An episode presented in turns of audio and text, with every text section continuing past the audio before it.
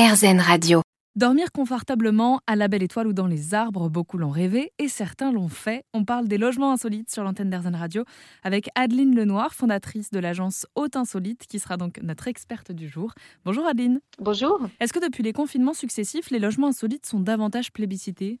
Oui, oui, oui, c'est vrai que ça, on, a, entendu parler un petit peu, mais c'est vrai. Aussi bien au niveau des porteurs de projets, des personnes qui se sont rendues compte qu'elles avaient plus envie de vivre euh, ben, en ville, hein, principalement, et euh, qui voulaient retourner euh, vivre à la campagne, mais dans un certain état d'esprit, c'est-à-dire en partageant leurs valeurs. Et l'hébergement insolite permet vraiment ça, en fait, avec le côté, il peut y avoir un côté pédagogique en plus des hébergements, ou les hébergements eux-mêmes peuvent être très pédagogiques, hein, surtout ce qui est autonomie.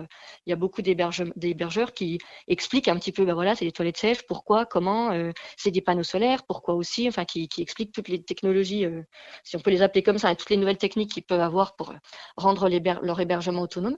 Et, et, donc, au niveau de la demande aussi, c'est vrai que ça, on pas, les, hébergeurs n'ont pas tant souffert qu'on aurait pu le penser de, de tout ce qui s'est passé ces deux dernières années, en fait. On peut en voir parfois de, très insolites. J'ai récemment vu des avions rénovés en logement. Est-ce que, est -ce que tout peut devenir un logement insolite finalement? Alors, bah, du coup, euh, oui, parce que notamment, il y a beaucoup d'hébergements insolites qui sont faits par des architectes, par exemple. Donc là, l'imagination, elle n'a pas de limite, je dirais. Dans la transformation des avions ou des bateaux, l'idée, souvent, c'est un petit peu de, bah, de donner une seconde vie à ces, euh, à ces équipements-là. Euh, après, oui, il y a des tonneaux qui deviennent des hébergements insolites, mais c'est vraiment souvent l'idée derrière, c'est vraiment de leur donner une deuxième vie aussi.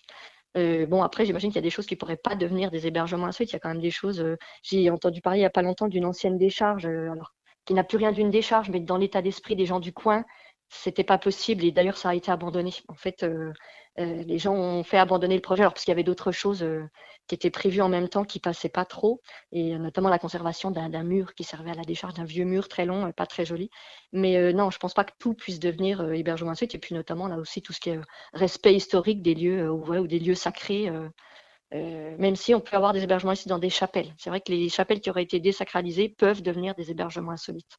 Après, ça peut voilà, choquer peut-être certaines, certaines personnes, euh, moins quand ça a été désacralisé depuis longtemps, vous voyez.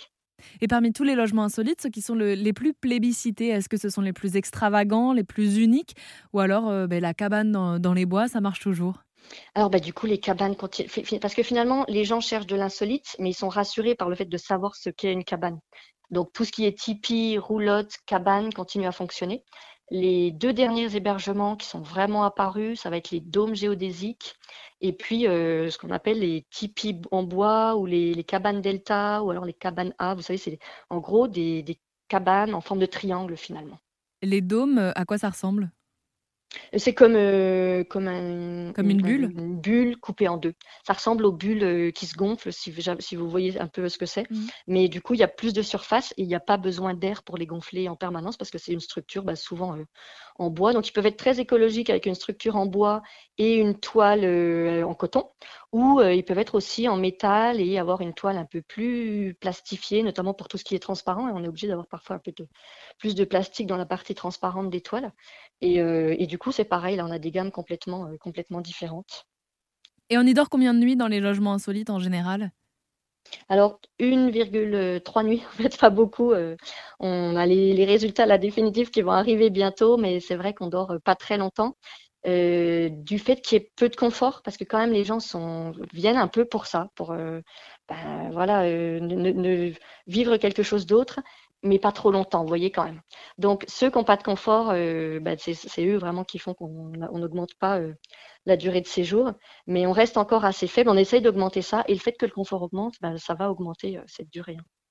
Merci beaucoup Adeline Lenoir. Je rappelle que vous étiez notre experte du jour sur le thème des logements insolites, puisque vous avez fondé votre agence Haute Insolite qu'on peut retrouver aux alentours de Dijon ou sur Internet, et on vous met toutes les infos sur rzn.fr. Merci à vous.